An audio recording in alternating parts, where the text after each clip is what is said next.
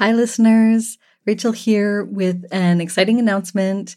We are holding a summer book club bingo game, and there is a card that you can download, a bunch of prompts for different types of books that you can choose to read to play the game along with us. All the instructions and information on how to sign up are at rachelthompson.co slash book club, where you can get your card and you'll also be able to enter your card to win prizes throughout the summer months.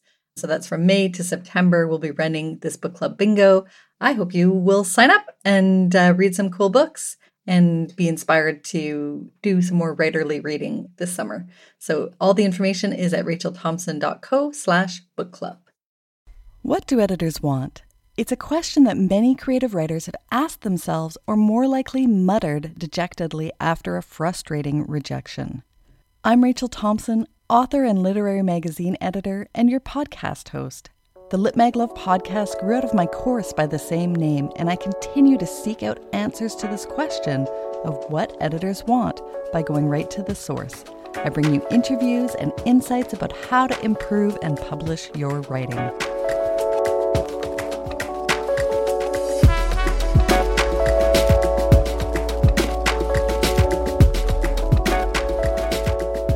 Writers. In this episode of the Lit Mag Love podcast, I speak with Lawrence Minh Bùi Davis and Gerald Maa of the Asian American Literary Review. Now, the Asian American Literary Review is a space for writers who consider the designation Asian American a fruitful starting point for artistic vision and community.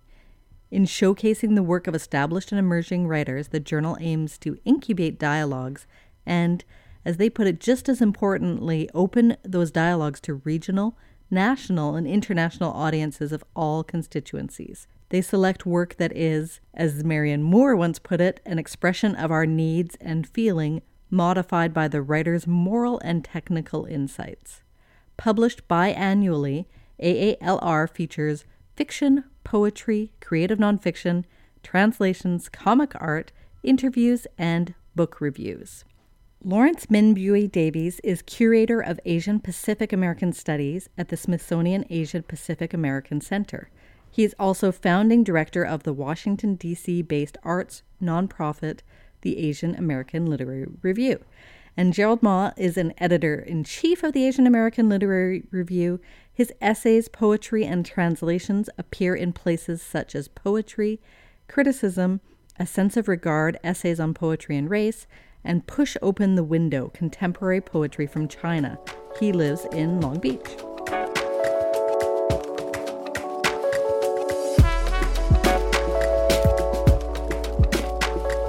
So, welcome to the Lit Mag Love podcast, Lawrence Minh Bùi Davis and Gerald Maa of the Asian American Literary Review. Thank you for having us. Very glad to be yeah. here. Yeah, it's my pleasure. I want to start, Lawrence, by quoting something that you wrote in Poetry Magazine. You said, Asian American, in scare quotes, has always been an inelegant conglomeration of peoples from all across the world, from nations and cultures too disparate to gather coherently and equitably together. But since its coining in the late 60s, Asian American has also been a necessary means of organizing in the face of social injustice. So, with social injustice prevalent and in our faces every day. What role do you see writing and poetry in particular playing in resistance to injustices?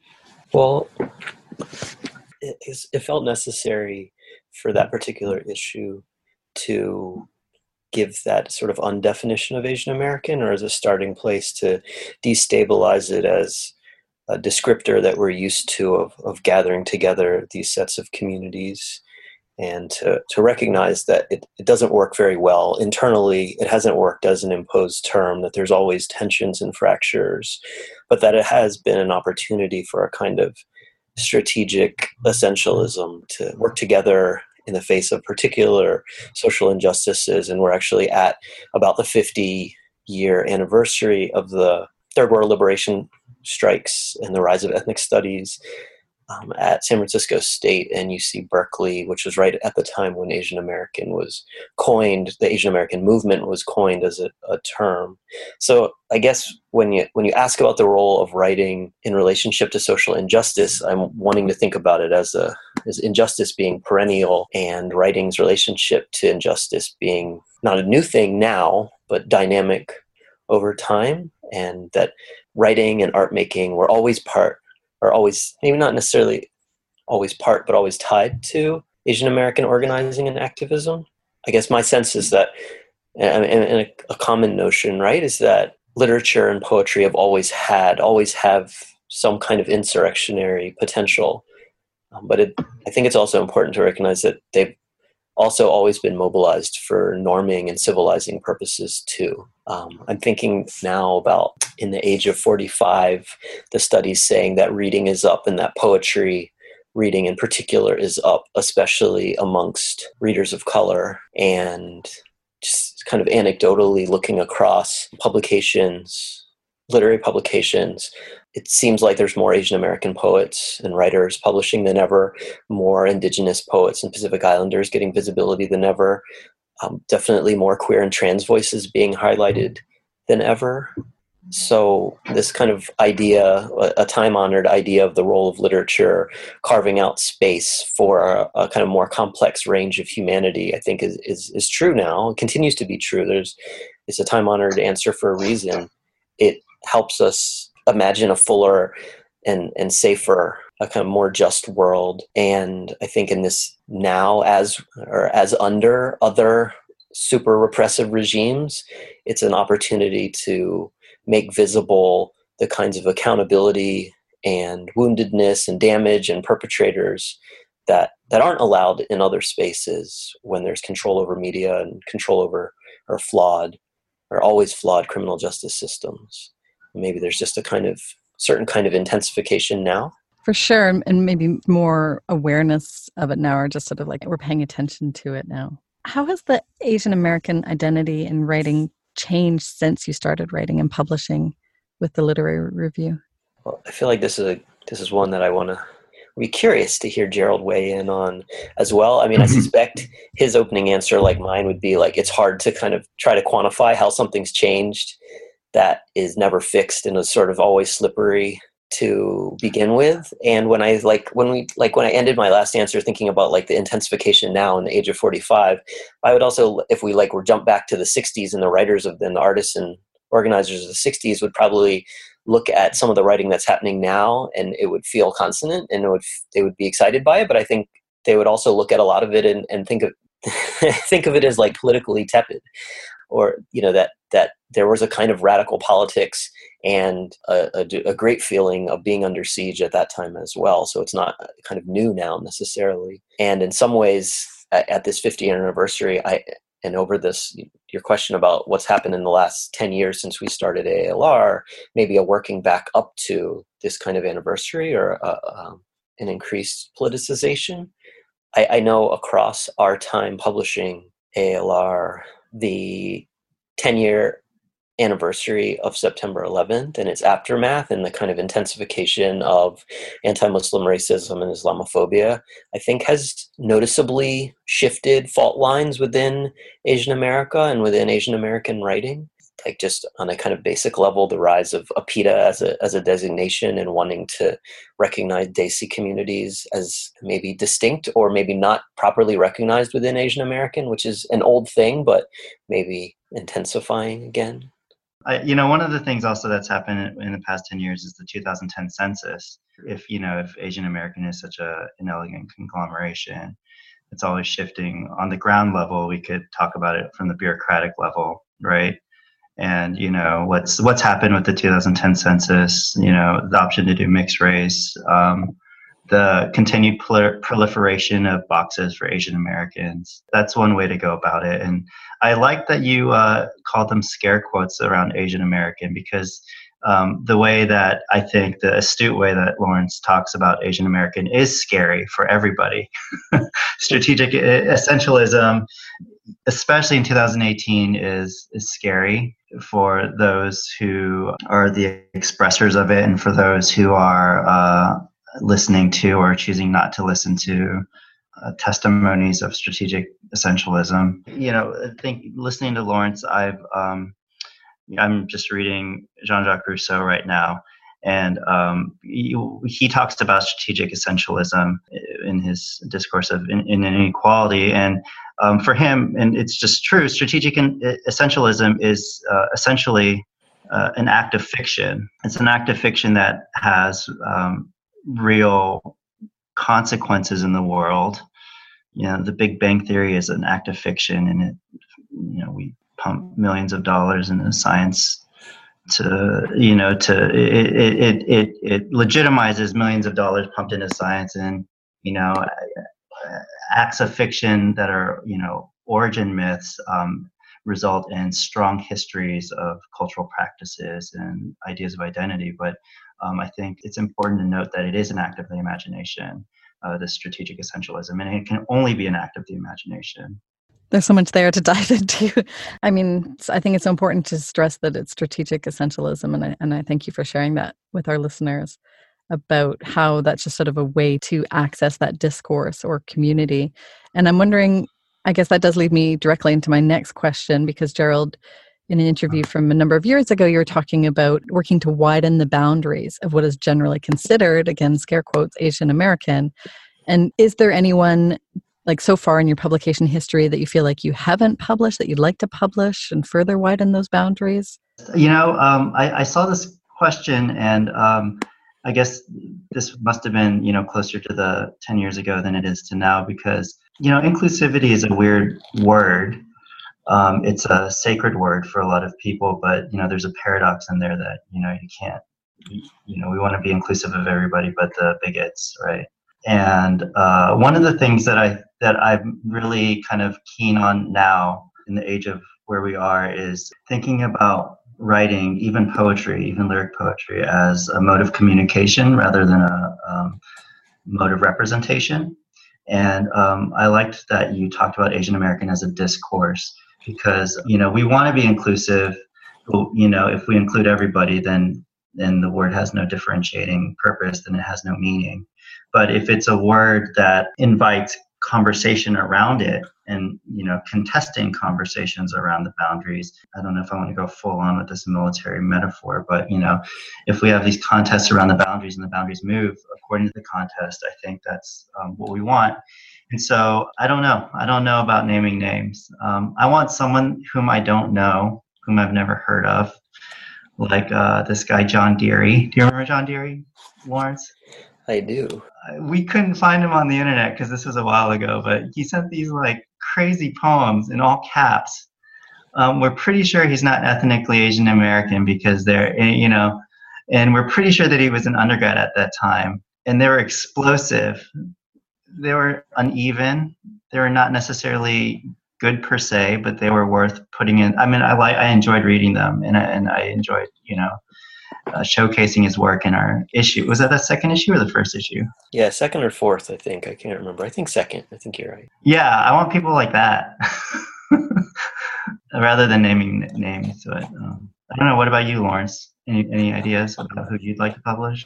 I, lo- I like that future orientation of thinking about. I mean, in general, we don't think of ourselves as a showcase or a platform for Asian American literature so much at, because those exist all over the place and more prominently than the space that we're able to occupy. I think we've always thought about ourselves as a, as an incubator or maybe an engine or pushing in certain directions. And so that you know that kind of goes against the idea of just like let's find exciting emerging writers and lift them up. But I do think it is let's locate kindred spirits and help them, push them in the directions they're already inclined, maybe. And so I, I, think, like Gerald, I'm really excited about receiving work or finding, stumbling across writers that we weren't familiar with, whether because they're emerging or just because they haven't been super visible in the channels that we're used to. Um, and that includes writers that don't necessarily identify as Asian American. I mean, we primarily publish writers who self-identify as Asian American, but I think we are wanting to get away from a for us by us kind of conversation and think about Asian American literature as a, a, a, lens for seeing the world that should be relevant to everyone and that it is a conversation that includes very frequently given the kinds of issues we're concerned with includes black writers and indigenous writers and latinx writers and white writers uh, at times so so i agree that like finding other writers that see themselves fitting into this space or wanting to be part of this conversation that aren't always asian american is exciting. I think mm-hmm. in terms of like jumping back to your last question shifts in what it means to be asian american i think you're seeing in a lot of asian american art spaces in the last 10 years more exploration of west and central asian folks who don't always identify as asian american but are potentially interested in the resonances that have cropped up, especially in terms of just how they've been targeted post 9 11 and some of the kind of like South Asian and West and Central Asian shared spaces, whether religious or social or otherwise, that have popped up and new kinds of communities that have formed. And so then you see that reflected in literary spaces as well. And so I think we've you know done some publishing of folks that identify as Arab American or Middle Eastern American from West or Central Asian descent. And I think that's something we'd love to do more of in the future. I think another big question for us that we've tried to be very careful about is the space of Pacific Islanders in our work because there's such a history of particularly inelegant con- conglomeration of Asian American with Pacific Islander, given their kind of some historical overlap, but also like very, very different histories that when those two have been smashed together, very frequently that has meant the erasure of Pacific Islanders and including them in the in the kind of designation as a token or including them in, in, in say public programming as as a kind of token. And so we've wanted to be very careful about claiming Asian Americanness and not claiming Pacific Islanders when none of our editorial staff is Pacific Islander. And we haven't been able, been in a position to have the kind of full-hearted commitment to Pacific Islander literature that that work deserves. And so, at the same time, recognizing that there are some shared histories and that it is important and that we are interested in Pacific Islander solidarity and are interested in publishing work by Pacific Islanders, but just not claiming that we are a Pacific Islander space when that wouldn't be accurate or ethical. I remember reading as well, you were talking about translation too, and looking at the diaspora as well, and people who maybe aren't communicating in English, who could still be considered, you know, in this loose sense as well, Asian American because they're in the Americas, maybe in Latin America. Can you talk a bit about that choice to publish those kind of translations? Yeah, Gerald, do you wanna do you wanna take this one? Yeah, um, we had an issue maybe two issues ago. We called it the North South issue, and it was an issue completely of Asian American writing, and no one was from the from the United States of America. We have a proclivity for myopia here, and uh, yeah, they totally belong. I'm in Spanish, but um, you know, Creole, all sorts of languages, and I don't. I, there's much. We should check it out. We'll send one to. Um, was it Lucy? What's the the Canadian journal? I, am very excited to learn about this. This, about this Canadian. Yeah, yeah, we'll send them a coffee a copy because yeah, there's uh, that border is um, as much as uh, literature loves to talk about open borders. Um, you know, we could we could uh, open up our purview um, much more and. These are different histories, different traditions that intermingle at times and that are um, powerful. At Room, you're just bringing to mind as well an interview I just did with one of the editors at Room who's publishing a, a poetry series online called Turtle Island Responds.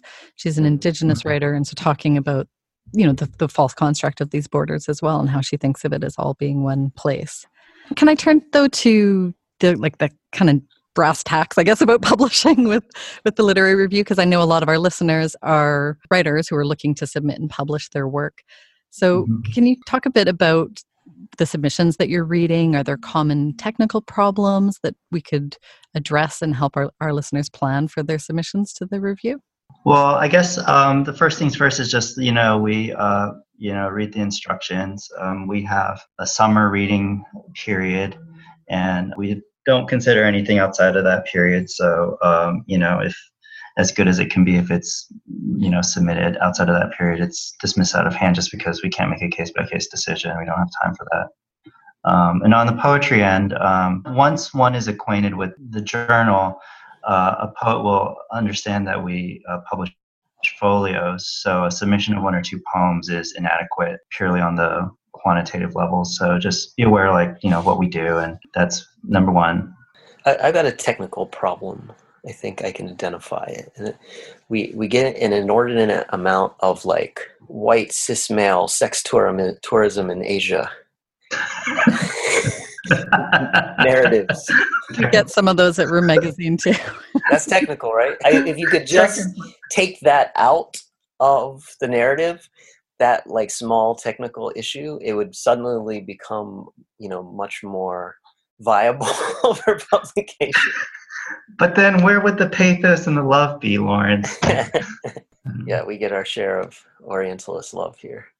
I think also a, a less uh, virulent form of that is also, you know, um, submitting to. It's very clear when one submits to us because of our um, brutally literal title, rather than knowing, you know, what we publish and the conversations that we're incubating. You know, um, and we get a lot of that. You know, especially from overseas, actually. Um, but I, I I don't think that is our audience here. For people listening to your podcast, probably aren't people who submit merely on the title, you know? Yeah, you're saying too, you can really tell if someone's read the journal and is familiar, even just with a baseline of what kind of conversations you want to spark. And there's one line I love in your submission policy that invites the rule breakers out there. It's, I'm sure some people take you up on this, and it's that we will consider longer prose pieces and long poems of exceptional quality. And I'm wondering, do people often take you up on this, and how often is it successful in that you would publish that longer work? Not as often as I would like. Um, there's this great, I mean, we're publishing one in the upcoming issue by this um, a great young Palestinian mathematician turned poet named George Abraham, and you know he included it. He says, "Like I know you publish long poems, and he he saved it for us, and it's a great poem, and so we're gonna. It's really long. it's great. That's coming up in the next issue." Oh, and you're reminding me, I forgot to pick up this thread where you're saying a submission of one or two poems is inadequate. Can you talk about why that is? Is it because you prefer to publish a suite of poems, or do you want to get a more better sense of the poet's voice before you decide? When we started this, we we, we liked the model of publishing, you know, a, a, a number of poems by each poet rather than just you know one poem to a name. And so, um, un- unless it's a long poem, we generally publish, you know, say three to six poems by each poet because like you said we like to give a sense of like ongoing work um, a practice and a process rather than um, you know a poem as an object as, as an, a poem as an art object. We, we like to kind of showcase these names or uh, present these names as an ongoing practice and conversation that's happening. We've also kind of had a running rubric of wanting to think about our space as maybe not something that publishes things other people wouldn't but that what we publish wouldn't be published elsewhere, eh, which I think fits really nicely for a kind of like novella or really long poems that often don't find a home in in literary journals. So that's a, another way that we've thought about it, and we have that upcoming piece that Gerald mentioned. I think I think we we've tended to run long poems and longish prose, probably every other issue or so, reasonably commonly, and then uh, I mean, we, we we tend to be kind of suckers for the long interview as well. I think our record was we had a, we had one interview with uh, Garrett Hongo and Michael Collier that I think the interview itself took several days. I get that's not that uncommon, but it took several days, several days, but none of that several day worth of conversation got left out of the original transcription. and then we loved it so much in its kind of full length and, and, and conversationality and like veering through years of friendship and tensions and all kinds of different conversations that we tried to preserve it in pretty close to its full form and we had to publish it across three issues because it was like a hundred pages long. Um, but but it wasn't repetitive. We felt like it merited it and actually we really loved the idea of making space for something to really breathe in that way that would be sort of hard to land elsewhere. I'm hearing you use the word conversation so much, which I'm loving, and just the sheer delight of you publishing something like that and feeling like, oh yes, we found a place for this. We're, we're, we can provide that place. It's just, I think, lovely to hear in music to the ears of writers who are thinking about submitting. And I'm want to ask you too about how you approach the editing itself. Maybe not that particular piece, but but what kind of editing and feedback do you offer contributors as you prepare for publication? I think it's a case by case. I generally do poetry and um, I'm more hands off with poetry. There's a review that's coming in next issue. That's it's a very it's a very young writer, and um, there's a, a, fair amount of hand holding that's going on with her, and um, she's she's great. So it's case by case, at least on my end. Yeah, that sounds right. I think for Gerald and I, in general, our impulse is to to trust writers and follow their lights and in cases where we're editing and working closely with them it's to kind of help them reach for that place that they're that they're getting they're wanting to get to but might want some structure and help better getting there. Uh, there are regularly cases where we all work closely with writers, sometimes for months at a time, to prepare a piece, and then there's a lot of work that goes almost entirely untouched. So it, it, it ranges quite a bit, but I think it all fits underneath a loose philosophy. It is nice to hear that when it's needed, you you give that time, you allow that space. So that's wonderful. I also wanted to follow up about the poetry because I just it's sort of an interesting trend I'm noticing is that most journals and room included we don't really edit poetry so the poetry kind of has to come fairly formed before we would mm-hmm. publish it so i'm waiting for that journal that says oh yeah i spent you know a long time on line by line with this person on the poem but it hasn't yeah. happened yet uh, you know the the days of ezra pound and ts eliot are a little gone and I, I actually long for that i think the de facto is poetry is lyric testimony and so i think poets have generally been de-skilled to account for how someone would edit you know how to how to accept you know editorial remarks from someone else um, in the age of you know lyric expressionism. Because it feels like an assault on your identity and the the raw originality of the poem. But that need not be the case i think you know and i think poetry could be better for you know conversation through the editorial process. But i have yet to you know the, these are you'll burn bridges i think. Gerald i love the description of it as like as an assault because i actually thinking about was thinking as you were talking thinking about it in contrast to prose and like the tyranny of prose editors who have like full take full license to savage to assault people myself included sort of. But i was thinking about it in the inverse in that like as you are sort of longing for a return, I, I've tried to grow more wary over time. And sometimes in talking with other editors or working with other editors on prose projects, sometimes I, am really saddened by like that kind of unconscious readiness to to like do such like whole scale violence to people's prose work and to radically refigure it without necessarily being deeply inside the work or trying to understand what it's trying to do or to be capacious about different rhythms and um, different priorities and different vernaculars of expression. That, that that kind of old criticism of mfa programs and what happens to to work in mfa programs obviously we, we do or don't agree with there is a kind of old running argument but i feel like that's very true of how prose work gets handled in a lot of spaces and to you know to differing degrees along the spectrum but i wish there was a movement closer to where how we're thinking about poetry not because of people's delicate sensibilities per se but to push editors to have less of certain kinds of unconscious ideals in mind and to be more open to a wider range of possibility and to to ask i think to editors to push themselves to better understand and try and and try and live inside the works that they're reading, um, even as they're evaluating them, and to, to work with them to better move in those directions as opposed to to kind of breaking them off and, and charting them in a new course that is kind of by their lights as opposed to the piece's lights. Lovely. I think that's a great kind of manifesto to send out there to prose editors. So I, I want to thank you for spending the time with me today and sharing your Lit Mag love. And I want to ask you about the best way for writers to connect with you and to connect with the Asian American Literary Review. Check out our issues. Um, find us on Facebook and Twitter. We're at AWP every year. We're out out and about. Um, we do our regular issues, and we have um, special issues about every other year. So we put out special calls for those frequently. So um, we'd love to to read your work and to to talk ideas with you.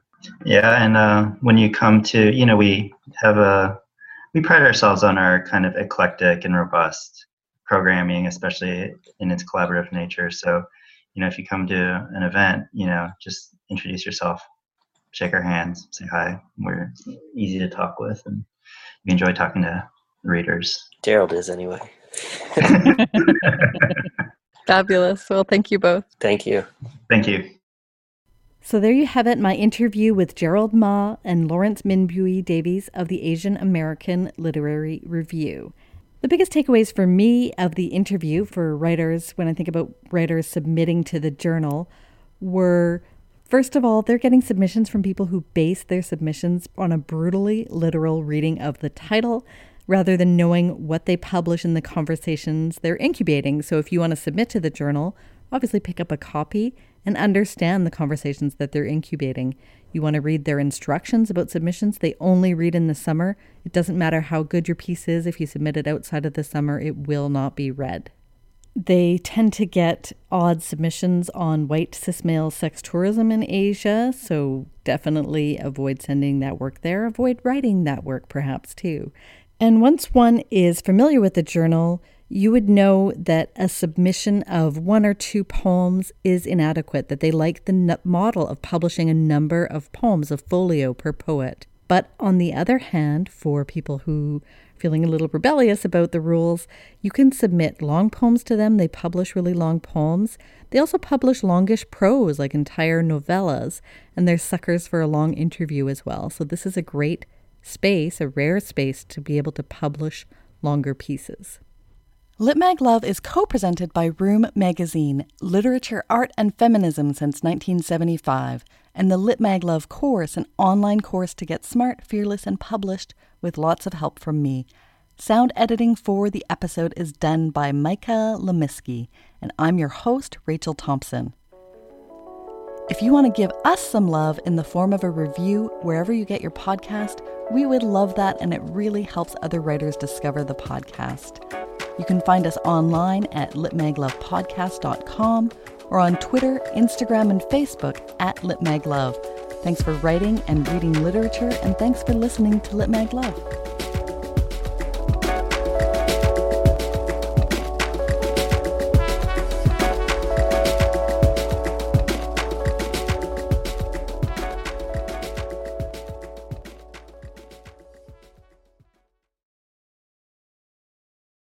Join our game of book club bingo this summer. Learn more and sign up at rachelthompson.co slash book club.